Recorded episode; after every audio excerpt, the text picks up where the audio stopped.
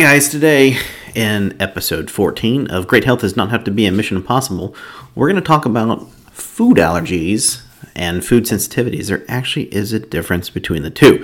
And then, what should you possibly consider uh, if these are going on? Should you be tested? Should you avoid it? Uh, how does that work?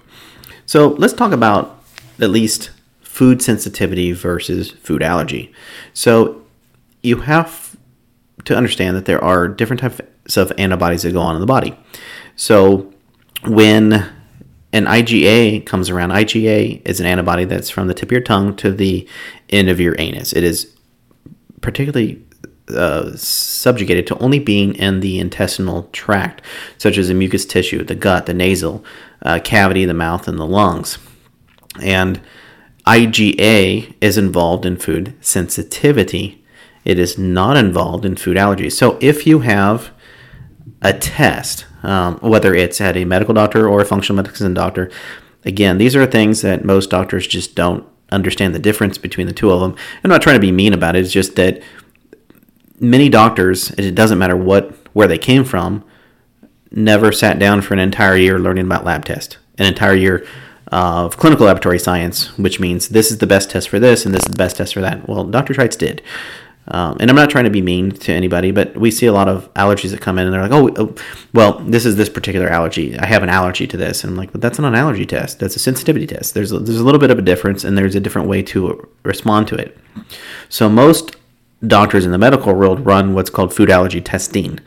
And the food allergy testing involves an IgE antibody test. It is an allergic reaction to it. It's anaphylactic. It's an immediate response. So if you know somebody who's eaten a peanut or a shrimp um, something like that, and they immediately swell up or uh, can't breathe, an anaphylactic response, that is an IgE antibody test. That is a food allergy.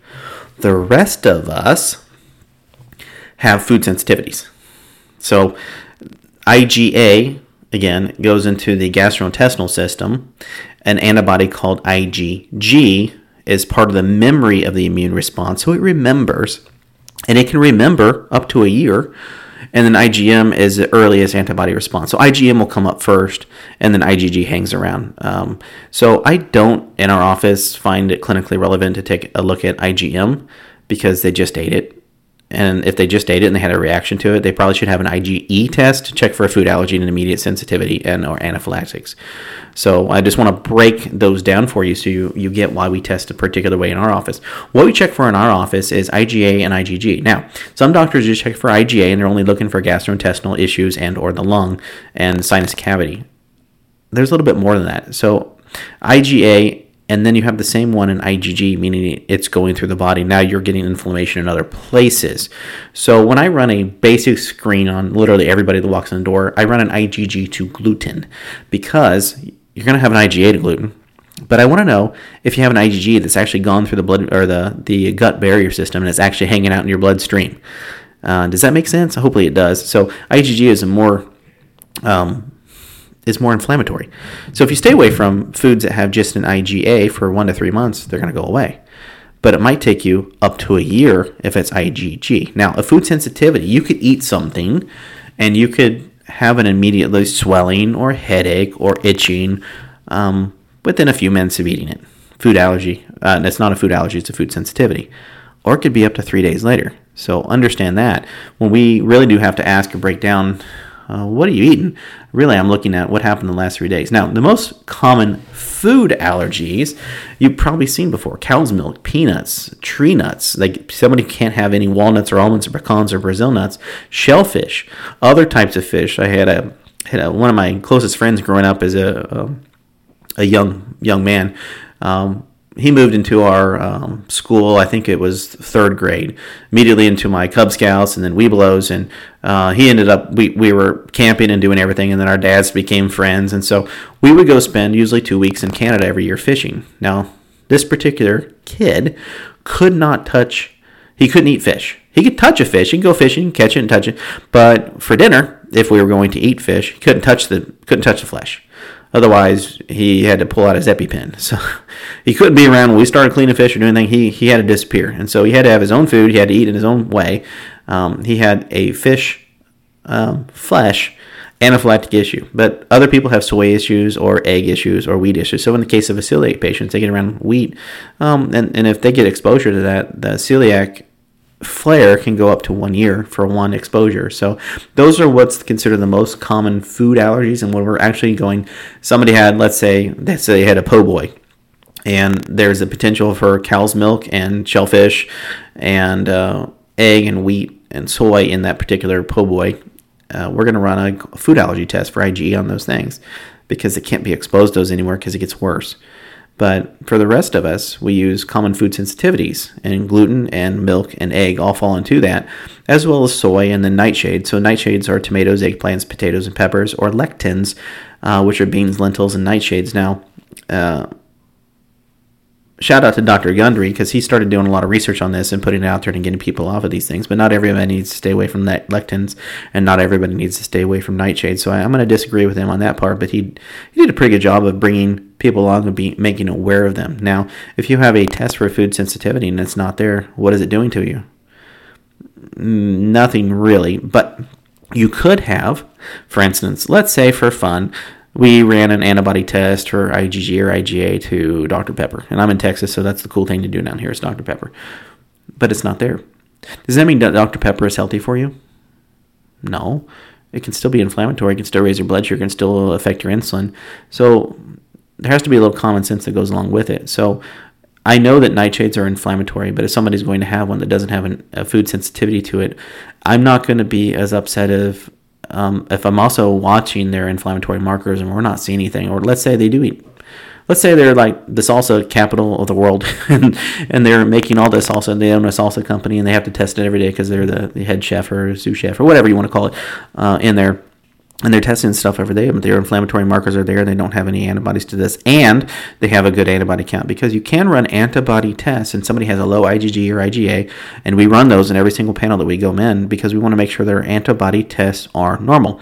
So if you have a normal amount, then I know that the test that we're getting doesn't have these things called false negatives and false positives that I'm sure none of you who knew anything about two years ago, but you're well aware of it now.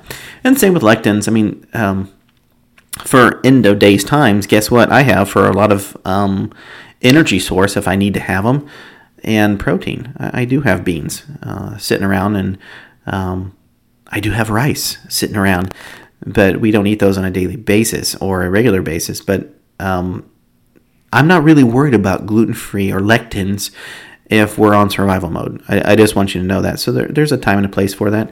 But uh, or let's say for whatever reason um, I get disabled and I can't work or do anything, I have food to fall back on, and I understand that that's what our family can live off of. Not that it's the healthiest, but we have those options. But for most people who had food sensitivities, um, that can create that problem. Now, when it gets into food sensitivities, we have other things. So you get in what's called intestinal permeability, and we went through this in all the leaky gut and then you have gluten that can get in there, and gluten can react. Now, gluten can react to all kinds of different tissues. Now, it can cross react to different foods. Gluten can react with rye and barley and spelt and cow's milk, and the actual protein in cow's milk called, or in dairy called casein, or casomorphin, which makes you almost feel like you're on morphine when you're on it. You feel great. And then when you come off it, you have the withdrawal. Or it can be um, whey. Uh, so you're eating uh, whey protein, or you could have oats, even the gluten free oats gluten can cross react to, or yeast or coffee. And so these are all the different things that gluten can do as a cross reactant. And you could create an antibody to it, and then you don't eat gluten anymore, and you eat all the things I just spoke of, and you still have a reactivity to gluten, even though you're not eating gluten because it's called cross reaction. That is annoying. But it happens, and it happens about 20% of the time. So if somebody has a gluten positivity, we try to get them to avoid everything that can be a cross and cross reactivity, especially if we see, let's say your gluten number, if we ran it was 10, and then two months later it was uh, an 8, and it's kind of hanging out there four months later, and we're like, there's cross reactivity, and, and, you know you're not eating anything. Uh, as opposed to somebody who um, they had a, a, 10 and then three months later they're like at a 2 and you need to be below 2 and then they go you know what? Christmas is coming up. Let's go have a whole bunch of dairy. And they do and then it comes back up just and just dairy, and it comes back up to eight. Well, it's pretty easy. We don't have to run a, a specified test. It's like uh, dairy's your cross reactant. Stay away from it, and it's inflammatory. Uh, stay away from it. Now, in the immune system, you might have heard of these things called transglutaminase two, three, and six. And what's uh, particularly tested for celiac patients is transglutaminase 2. And if you have a transglutaminase 2, it's really how the body breaks down gluten and it really puts water in it and helps it to become water soluble so you can pass it through. And celiac patients have an antibody to transglutaminase 2.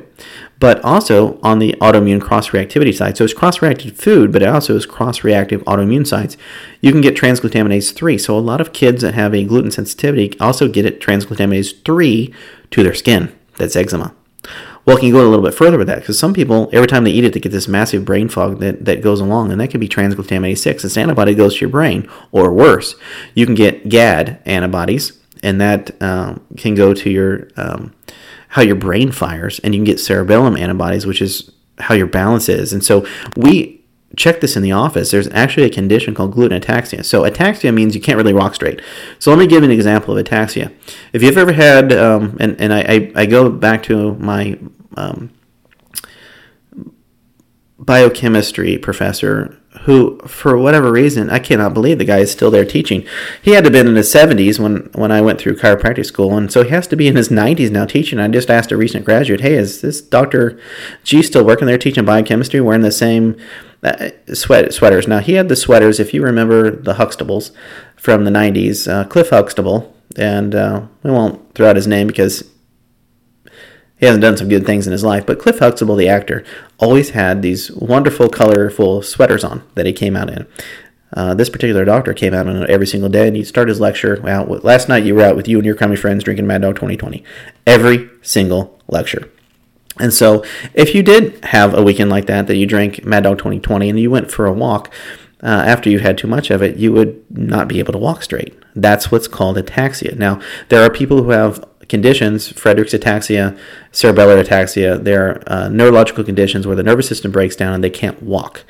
Um, that's where ataxia comes in. But you can have antibodies to gluten that goes to your brainstem, that goes to your GAD antibodies, that goes to your cerebellum, and it looks like you have ataxia. It looks like you're drunk. So we can have people in the office um, walk just fine. They walk uh, what we call what you might see at a sobriety checkpoint. We do some tests in the office for that, and they're just fine. And maybe you have to have them come back in the afternoon, but they go eat their normal food and they eat gluten, and they come back and I do it again, and then they fail. It looks like they're drunk. That's gluten ataxia. Uh, or when you take three steps with your eyes closed and you can't step anymore. Um, the potential for gluten ataxia is very, very high. Uh, and then also, gluten can go cross react to the islet cells in your pancreas and then cause pancreatic insufficiencies, whether it's exocrine, exocrine pancreatic insufficiencies or worse, the beginning of diabetes. So, when I suggest to people that you be very careful, if not avoid gluten entirely, there's a ridiculous amount of research that says you should, uh, because it can act and mimic like dementia and Alzheimer's and Parkinson's. It can act and mimic like uh, it's called um, or non-reactive. It's non-celiac related gastrointestinal inflammation. And then here's the other kicker: uh, about 70% of people who have a gluten sensitivity don't have any gastrointestinal complaints, but they got a whole bunch of other stuff. They have joint pain, they have um, blood pressure issues, they have palpitations, they have thyroid issues, they have brain fog. Uh, there are other other or eczema. They have many other symptoms that go along with it that aren't celiac, and none of them are like any worse than the other. They all suck. They all are detrimental to health. And then Here's where it gets even more interesting. You can even have an infection that cross reacts to any of these things. And I won't get into the details of that, but that's why it takes somebody that, that knows testing and can decipher and, and go through these to make sure that you're not getting into something that is perpetually stimulating yourself into a cross reactivity and keeping your inflammation going. Um, so as we start to lose our intestinal permeability, we start to lose what's called loss of self tolerance. So you start making antibodies to yourself. So you can have in the case of Hashimoto's, and if we're using a particular lab known as Quest, their reference range is 0 to 9, which means that we want to keep you under 9, or you have the potential for Hashimoto's thyroiditis, which means you're above 9, in which case you have to go have a um, possible biopsy, but definitely a, an ultrasound to, to see if there's anything going on there, such as nodules. So as you start making antibodies, that's considered a loss of cell tolerance, but if it hasn't gone above 9, you're not really Hashimoto's. You have autoimmune hyphen T, but you don't have autoimmune disease because you don't have uh, tissue destruction. You don't have enough antibodies there to get the tissue destruction. And if we ran an ultrasound, you probably don't have any nodules. And nodules is tissue destruction. And this could be anywhere. So let's say you have rheumatoid arthritis um, factor or rheumatoid factor that's now come up because um, you know your joints are hurting and whatnot, and nightshades can can be a, a, a, part of that. But let's say the cutoff is 14 and you're at 13. Medically, you don't have a disease. Take a picture of your your joints and they're fine. That's autoimmune hyphen T, not autoimmune disease. But let's say it gets to 15 and now you can see the joints actually starting to have tissue destruction. That is when you officially have qualified for autoimmune disease. So there's a process that goes through, and this is why we're talking about foods because so many times foods are a trigger, and once you have one trigger, you're going to have another one. So maybe you could go out in your environment, and you can maybe you live next to a plant that puts pollution out. Maybe you build fires all the time. Maybe you uh, you're a woodworker. Maybe you work in cars all the time, and they're solvents, and those things don't bother you. And you may say your 20s, 30s, and 40s, and all of a sudden they're starting to bother you. You get exposed to it, or you're pumping gas and you get dizzy. That's oral intolerance. You're smelling something and it's breaking down. Well, that's even beyond immune intolerance. Your, your, your oral intolerance and immune intolerance can um, usually it's oral first, then immune, but now you're you're everything that you get exposed to is now causing a problem. Or man, every time I smell that perfume or cologne, or um, I, I used to use this shampoo and now I'm reacting to it. This that's further on down the line, but this is where we start in those cases with well let's eliminate this and this and then we might need to take a look at this these things called food sensitivities. And here's why. So anything that's you're allergic to it's inflammatory. Anything that's inflammatory is a, a root cause for disease. Now do i start there? And should any doctor really start there? No not unless somebody like is down to three feet three foods and that's all they can possibly eat was well that's going to screw up what's called their microbiome diversity which means they're never going to be able to help get this into remission and feel better so we have to figure out something. What can you eat?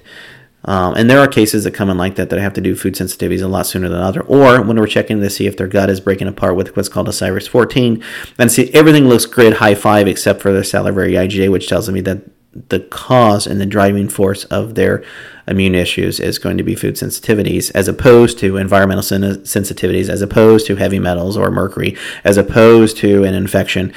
Um, there are there are many options you can have a leaky gut, but sometimes it's just food allergies that's running it. So we go take a look at it. Now, let me give you some breakdown as to when there are different conditions or something that comes along. So there's something called dysbiosis, meaning that you don't have the normal microbiota or flora in your gut. The virus, bacteria, fungus, and parasites that all are supposed to live in your gut. Yes, all of them are beneficial. Now you can have some that get out of whack or some that, that were beneficial, but now they're in too high. That's called dysbiosis. So when you take an antibiotic, it kills the bad stuff and it kills your good stuff.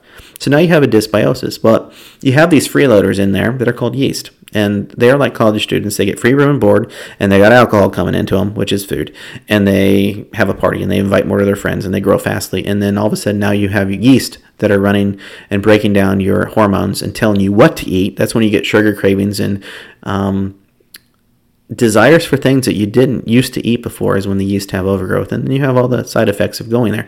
So that's what's called dysbiosis. Now you cannot overcome dysbiosis by just taking a probiotic. Sorry no ifs or buts. You have to kill the yeast because it's sort of like going to out shopping on december 24th everybody's waiting procrastinating to the last minute. You go to the shopping mall and there's no place to park. Well that's the way your gut is. It's full of yeast. So you have to do something uh, whether it's a yeast-free diet um, it takes something that, that does help eliminate yeast, and that's why we have GI immune balance. It goes and kills everything that's not in balance, and then we can consider one of the probiotics. And we have four different times in the office. We have one that's really for children under the age of 12, uh, prepubescent is what that is. Um, we have one that's for adults or anybody that's over 12 would consider that technically adult, but that's that's how the you know once you start menarche or you start puberty, or as my uh, professor at KU Medical Center called it puberty, and me being 25 years old still giggled every time she said it. And I probably still do in the back of my mind now. I don't know why she said it, but she said it, and I just can't handle it. Anyway, um, your microbiome changes. You have a change in hormones. And so, because women have such a massive fluctuation of hormones as they're going through there to make their bodies ready for a baby. And most young women since 1995, when SnackWells came out and said, let's take all the fat out of food, but we'll put a whole bunch of sugar in it, you're getting exposed to all these. Um, uh, too much sugar, and so they have massive surges of insulin, which then changes their progesterone, estrogen, and testosterone, which then enhances their ability to have autoimmune conditions. Now, men still have that too, but it's like five to one Um, and it's getting closer for men, so that doesn't mean you you can eat that junk too, because it was like twelve to one, and it's getting closer and closer. So that's that's the first part of why we want to take a look at food sensitivities. Well, food sensitivities can also decrease your acid in your stomach, and then you don't break food down. And so if you don't break food down, you're going to feed the yeast. Uh, so then you can get into things called ulcers, and so an ulcer is we have to decrease acid foods, we have to decrease alcohol and caffeine, we have to increase fiber and get colorful, colorful fruits and vegetables. But what if you have a food sensitive to, sensitivity to that? It's going to perpetuate your gastric ulcer. So we need to know what you can eat. And then there are people who don't have a gallbladder or have a sluggish gallbladder. And so the, the smart thing for them to do is they just stop eating fried foods. Um, and they need to have foods that don't stimulate their insulin because that's in your pancreas. While your pancreas is, for the most part, supposed to help you break down carbohydrates, it does help you break down fats too. And so they also avoid fats, but everything in your body requires fat. Your immune system requires fat. Your nervous system requires fat. Your brain requires fat. So just eliminating fat altogether, fat free, makes your you um, brain fog and, and and and not very sharp, and it can it can start to have some cognitive issues. And, and the last thing anybody really wants to hear is somebody call them stupid. But when you don't eat fats, you don't really have a choice but to be that way because you're inefficient on how you can think. Doesn't mean you're stupid. It just means you're inefficient in how you can do, but your appearance and how you, you react is that way. And so with gallbladder function people, we have to increase fiber. Well, what foods have fiber and how can we do that? And the other thing that helps the gallbladder actually contract is something called coffee. And it's the caffeine and dark coffee. I didn't say get your latte with all the sugar and everything else in it, but that's a good way. So this is kind of how gastrointestinal disorders and why we're looking at food sensitivities and how it can go out and create an immune system or an autoimmune issue go along. But this is the progression: dysbiosis first, then stomach issues first, which could be an ulcer. It could just be you have a lack of enzymatic issues. Now, as we get older, we slow down in our body, but guess what? So does our digestion. So sometimes we have to give a mm-hmm. digestive aid, whether it's helping you make saliva or helping you make stomach acid or helping you make bile for the gallbladder or helping the pancreas work. But if all these don't work above, this is how you get something called intestinal permeability, otherwise known as a leaky gut. And once you have that, gluten free and dairy free is, is like extremely important. And then processed foods We'll just hammer this away because of the above. Processed foods are high in fats and sugar and everything else that will affect gallbladder and stomach, and just perpetually keep the dysbiosis and everything else going. So it's kind of top down at how it goes. Then, when you have a leaky gut issue, that's when we can get into again, like those transglutaminase, where you start making autoimmune um, antibodies and then if it binds to the tissue and the tissue starts to destroy itself, now you have autoimmunity. And so the people that are there have to be on an autoimmune paleo diet, which is gluten free, dairy free, nightshade free, GMO free, lectin free. Um, and if it's autoimmune paleo, you're also going to be nut free um, because it, it, because of the way it is, it, it has a look like it's not like diverticulosis or diverticulitis, and so they they break down and have inflammation within their small intestine. Uh, that doesn't mean you have either or, but there's a test that would allow you to find out if that's the case of what's going on. So we, we don't want you to be autoimmune, but if you are, this is why the process goes through there. So again, autoimmune patients taking a uh, enzyme isn't going to work. Taking a uh, just a leaky gut thing isn't going to work. Uh, taking a gallbladder thing isn't going to work. A pancreas thing isn't going to work because you are down below. So you have to go dampen the immune system with that. You have to eat that way, and then you kind of work your way backwards to get to there. So again, probiotics are important, but they're like the last thing to use. Uh, after autoimmunity, when people get autoimmune, they start becoming keenly aware of their environment. I pumped gas and now I itch or I have a brain fog. I put on makeup or cologne. Uh, when I go and I smell this smell, I put this on my skin and now I react. That's a loss of oral intolerance. And so, how we have to help these people is what's called a microbiome mashup when we have to have diverse fiber sources. And this is where we have GI Immune, and that has a huge source of fiber that goes through there. This is more than this, your Metamucil. I haven't decided how to write an article against it. They have a really good idea, and they have. I even watched. Um, uh, I, I, sat through the entire commercial with Metamucil, and the a diverse source of fiber, and it helps to reduce cholesterol, and helps to reduce plaque, and helps to do that. And I'm like, well, yes, fiber does that, but there are much better sources of fiber. Um, it, it's sort of like the difference between grass-fed beef, fully finished, versus grass-finished beef, which means they ate all the junk before they got there, or they were uh, grass-fed beef can also be they fed them for let's say we'll just give it a 12-month year. Uh, the cow only lived 12 months. We know it's different than that. I'm just making it easy. And for the first 11 months, they're grass fed, but they weren't grass finished. You need to grass fed, grass finished. Or you just have the, the cow fed uh, corn the entire time, which would be nuts and a very expensive, very expensive, but very marbleized corn um, fed cow, cattle that would go out there. So that's a different form. So think of Metamucil or something that's over the counter like that is kind of the beef that was corn fed.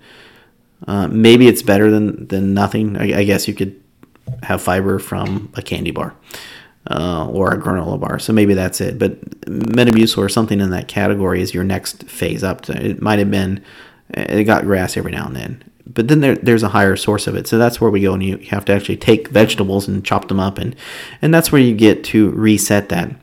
And then some people get even further than that when they have what's called small intestinal bacterial overgrowth. Literally, when the uh, bacteria from the large intestine that should not be there is hanging out in the small intestine. So everything they eat, they they they bloat. Now, just because you bloat doesn't mean you have SIBO. Um, SIBO is not only a gut issue; it becomes a neurological condition. I've only seen that a couple times in the office, but we actually do have a product for that um, to help with their um, product. So most of the time, these individuals end up with a particular food that's called FODMAPs. It's low fermented oligosaccharides, disaccharides, monosaccharides, and um, polyols. And so, really, there's not a whole lot of food that comes along. So, as SIBO progresses, you get this brain gut axis because it's in the gut, and the gut is the second brain to the body. It, everything that goes in there tells, hey, I've got protein coming in. Let's start building muscle. Let's start, I've got fat coming in. Let's make sure it goes to the brain, and let's make sure we're going to put some over here to save it for energy. Um, that's really what the brain gut axis does. But when you get past dysbiosis and um, peptic issues, whether it's ulcers or lack of enzymes and gallbladder dysfunctions and pancreatic dysfunctions and leaky gut and autoimmunity, loss of self tolerance, and SIBO, you get into a brain gut axis compromise. And the nervous system that runs your digestive system is called the enteric nervous system. Now it's compromised. And so these people get to do everything um, you are beyond autoimmune paleo this time because you're already on a FODMAP. So now you have to add ketogenic portion to it and be as close as you can to FODMAPs with intermittent fasting, and that's how you whack, back it off. So when we're talking about food sensitivities, I want you to have food sensitivity testing before you ever get beyond there because it just goes on and on and on and on. And I want you to understand the difference between food sensitivity and food allergy and why there's a, a very important reason when you do run a food allergy test. There's there's just there's just a difference in the process. And so when we run them, we want to run an IgG and an IgA. And in our office, depending on what you want, it could be 96 food panels, it could be uh, 180 food sensitivities. It, it all depends on your case.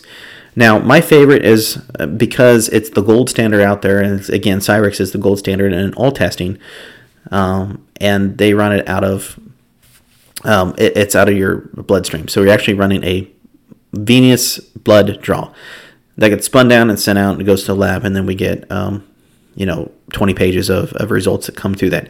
And a lot of times, what they do, why we like Cyrex so much, is that I am notorious for firing companies that aren't following science. I'm not afraid to do that. So um, I can't tell you if, if you haven't heard or noticed before, following the science is a pet peeve of mine. It just makes me want to pick my head and pound it against the wall because it's literally like somebody's lying to my face. uh, you know, if you've ever had children and you said, Who ate that cookie? and there's one with cookie all over their face and said, It wasn't me. Uh, when somebody's telling me to follow the science or what, when you turn on the news and see that, I'm just it, it's it's the kid with the cookie on their face. Um, give me a break. You don't know what you're talking about. So when it comes to following the science in food sensitivity testing versus food allergy testing, because the allergy testing is quite relevant and very limited on food allergy testing because it's really the highlights of the people that have anaphylaxis and there's only so many foods there. But the food sensitivities is much more comprehensive. Now, I've never had anybody walk into my office and go, you know, my favorite thing to eat is raw chicken or raw turkey or raw veal. I mean, sure, there's somebody that eats uh, it's fine. I mean, we're talking like off the hoof. Um, and so there's only one company that we have uh, that doesn't test just raw meat.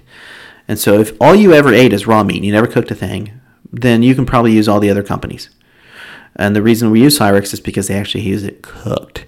Uh, I don't eat raw chicken. I'll cook it. So I want to see a cooked chicken. I want to see do you have an IgG or an IgA to cook chicken? Um, I don't really care about your raw chicken. So that's why we fire it. So that's why the difference. Like if you run a, let's say, a 150, 200 food panel and they're only going to do raw food, but they don't tell you that unless you call them and, and find out, or your doctor calls them and finds out. And again, your doctor usually doesn't know. Um, I've been in this functional medicine world for almost two decades and very few doctors that I've come across, that's one of the very first questions I ask them about. What do you treat in your office and what do you do? How do you approach it? And hey, what, what companies do you use for food sensitivities? Okay, hey, have you ever called your, your company and asked them how they approach that? Is it cytotoxic? Is it, are we looking at that? Or if somebody's ever done a finger prick and looked at it under a microscope, that's cytotoxic. I mean, that we could do it 10 times in a row and we're going to get 10 different answers. That is not science. That's, that's, that's BS. Uh, somebody pulling your chain and they don't, they don't understand. And that's, that's just it. I'm not mad at the doctors because uh, nobody was ever nobody ever told them how to test. That's why I went to school and how to test. It makes sense. Um, but nobody's ever also told them that you need to when you're dealing with a nutrition company. How do they make their products? How do they test them? How do we know what's in it? Um, how are you going to guarantee that this is going to work? That's a good thing to, to know from from a standpoint. And that's what we use it in our office. So when you have food sensitivities or leaky us, when we have a GI Restore on our website to do that, absolutely. We know how that's going to go and work. When we're looking at whether it's turmeric or resveratrol to get into the body to help somebody, we have studies from that company that show that it works better than anything that we can find out there. Or if it doesn't, it's like half the price of the better thing that's out there because these things are not cheap. And and so that's what we look at. So when we're looking at food sensitivities, those are those are the big things we look at. What about glutathione? Can it get past the stomach? Uh, will it break down? How about your vitamin D? These are all things that we use when we have food sensitivities, and maybe you just need something to help the allergen, the inflammatory side of it. So we might use a seasonal support, which has it in there. We might use an N-acetylcysteine or NAC um, to help with those, or maybe you just need liver support or magnesium to help it go on, or maybe you have food allergies because you're constipated. So there's motility. I'm just throwing things that we use clinically in our office and they're on our website at choosenewleaf.com to be able to help people with those conditions. But this is where, uh, and, and the reason, one of the main reasons for these podcasts is that there are a lot of doctors that are out there that can help, but there's also a lot of doctors that hurt. And it's not because they have intention it's because they don't know. And i want you to be able to articulate. So it, it's okay to ask them hey, how about this? And where did you get this? And is that the best test for me? And maybe they don't know. And if they care to know they'll figure it out and they'll they'll ask and, and they'll be able to help you. So if you can't come see us got it no problem but if you do that's what we do in our office to make sure that our stuff is is the top end we want the best product we want the best test so we know exactly what to do for you so IgG and IgA, great for food sensitivities, not great for food allergies. Food allergies is IgE. And so when what we know with these food sensitivity testing is that you can test somebody for tomato and wheat and let's say dairy, and they might be negative for all of them. And that would end that particular company's testing. Great. Well, guess what? What if I mix them together? We'll call it a casserole. How about this? We'll put some pepperoni on top of it and we'll call it a pizza. Anybody testing you for pizza? Now, the combination that goes together and gets swirled together because, you know, you put something in your mouth, you chew them up, and you swallow them. Uh, you don't usually eat one piece of lettuce off of your, oh, wait, there's a piece of carrot on there. I'm only going to eat that individually as if I'm an infant. No, you, you take a salad and you put it on in your mouth, chew it up, swallow it. That's where Cyrex testing comes in because you can actually have somebody allergic to pizza but not allergic to tomato or oregano or garlic. Uh, isn't that frustrating? So that's where uh, those come in, or they might combine. Well, it seems like some people react. Uh, the 50% of people react just as, as bad to the raw stuff as they do to the cooked stuff. So there's a difference in raw versus cooked. And uh, when it comes to eggs, like the most antigenic, meaning the most potential for an um, a sensitivity, is going to be cooked, like a, a, a hard boiled egg. If you had a raw egg, so for instance, the amount of what's called binding sites, they're called antigens, that is on a raw egg, let's say it's like 20. And then you fry the egg and it becomes like 80. And then you boil it hard boil it and it becomes like 200. It's like 10 to 1 the more inflammatory it has. So when somebody has a reaction to eggs, you always have to ask, what kind of eggs are you eating? But Cyrex allows, when they run through those, they have the research that supports it that says, okay, we're going to run all different types of those eggs for one, or egg yolk versus egg um, white. But for this, let's say it's bok choy, like that everybody eats bok choy or watermelon, uh, or you're not going to cook watermelon. So let's do uh, spinach. So in their research, they might have found that it's 50 50, so they have to run the raw and the cooked. Or they found that really like less than 0.01% of the population has an issue with raw spinach, but quite a few of them have it and it's a, a, popular food versus a bok choy so they'll run just the cooked version.